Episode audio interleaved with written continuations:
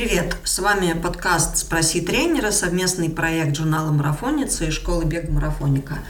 Э, я Екатерина Преображенская, создатель и главный тренер э, школы марафоника. Я веду этот подкаст и отвечаю на ваши вопросы, связанные с бегом и спортом на выносливость. Задать вопрос можно в директ инстаграма журнала «Марафонец» или на сайте школы марафоника.ком в форме обратной связи.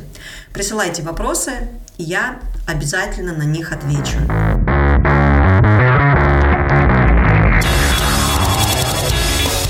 Первый выпуск и я отвечаю на вопрос, можно и нужно ли бегать каждый день. Этот вопрос нам прислала Елена Павлова из Москвы. А, коротко говоря, конечно, можно, если вы подготовленный марафонец с внушительным тренировочным стажем. Тогда, скорее всего, вы чередуете сложные тренировки с восстановительными. И даже в этом случае, а, вероятно, вы отдыхаете хотя бы один раз в неделю. Если же вы новичок в беге, то совершенно точно бегать каждый день не стоит. А, бесспорно, регулярный бег – это отличный способ заботиться о своем здоровье. А, есть э, большое количество исследований, которые показывают то, что регулярный бег снижает риск смерти от инфаркта или от инсульта, риск возникновения болезней сердца, рака, а также болезни Альцгеймера и Паркинсона. Но тут важно понимать один момент. Дело в том, что такие исследования обычно а, берут в расчет нагрузку от 2,5 до 4,5 часов в неделю.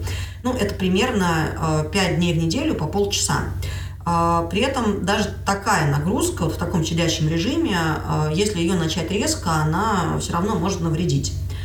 Часто люди думают, что раз уж они начинают бегать, то нужно это делать непременно каждый день и желательно делать очень сложные тренировки каждый раз – а, но а, дело в том, то, что а, тело человека, который до этого вел неактивный образ жизни или сидячий образ жизни, к этому совершенно не готово. И тогда, если начать резко бегать, бегать каждый день, то можно получить травму. Дело в том, то, что физические нагрузки обязательно требуют восстановления после них. Если для профессионального бегуна восстановление – это такая тренировка заминочная, а, в легком режиме, это все равно бег, это все равно активность, то для начинающего бегуна а, полное восстановление предполагает а, полное отсутствие пробежки. Если не давать себе дни отдыха, то тогда можно получить весь букет стандартных беговых проблем, например, больные колени, воспаление надкостницы, другие травмы, утомление, потеря мотивации и та самая банальная перетренированность. Если упростить, э, механизм тренировок работает следующим образом. На пробежке вы получаете нагрузку, э, микротравмы тканей и накапливается лактат. Как реакция на это организм начинает активно восстанавливаться и таким образом становится чуточку сильнее.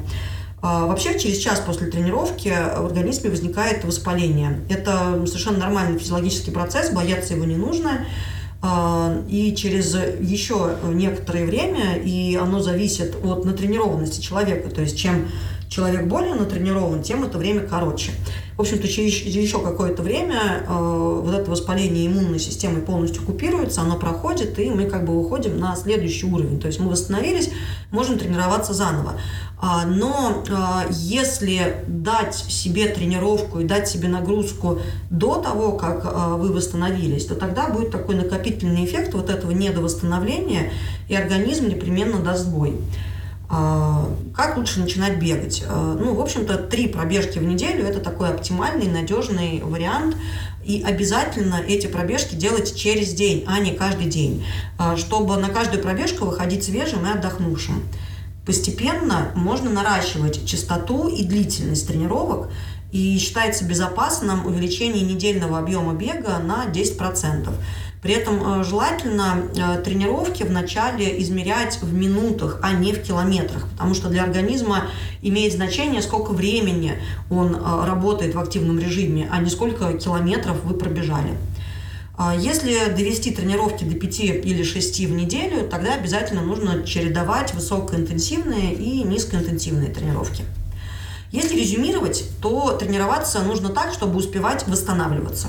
Для новичка это означает минимум один день отдыха между тренировками.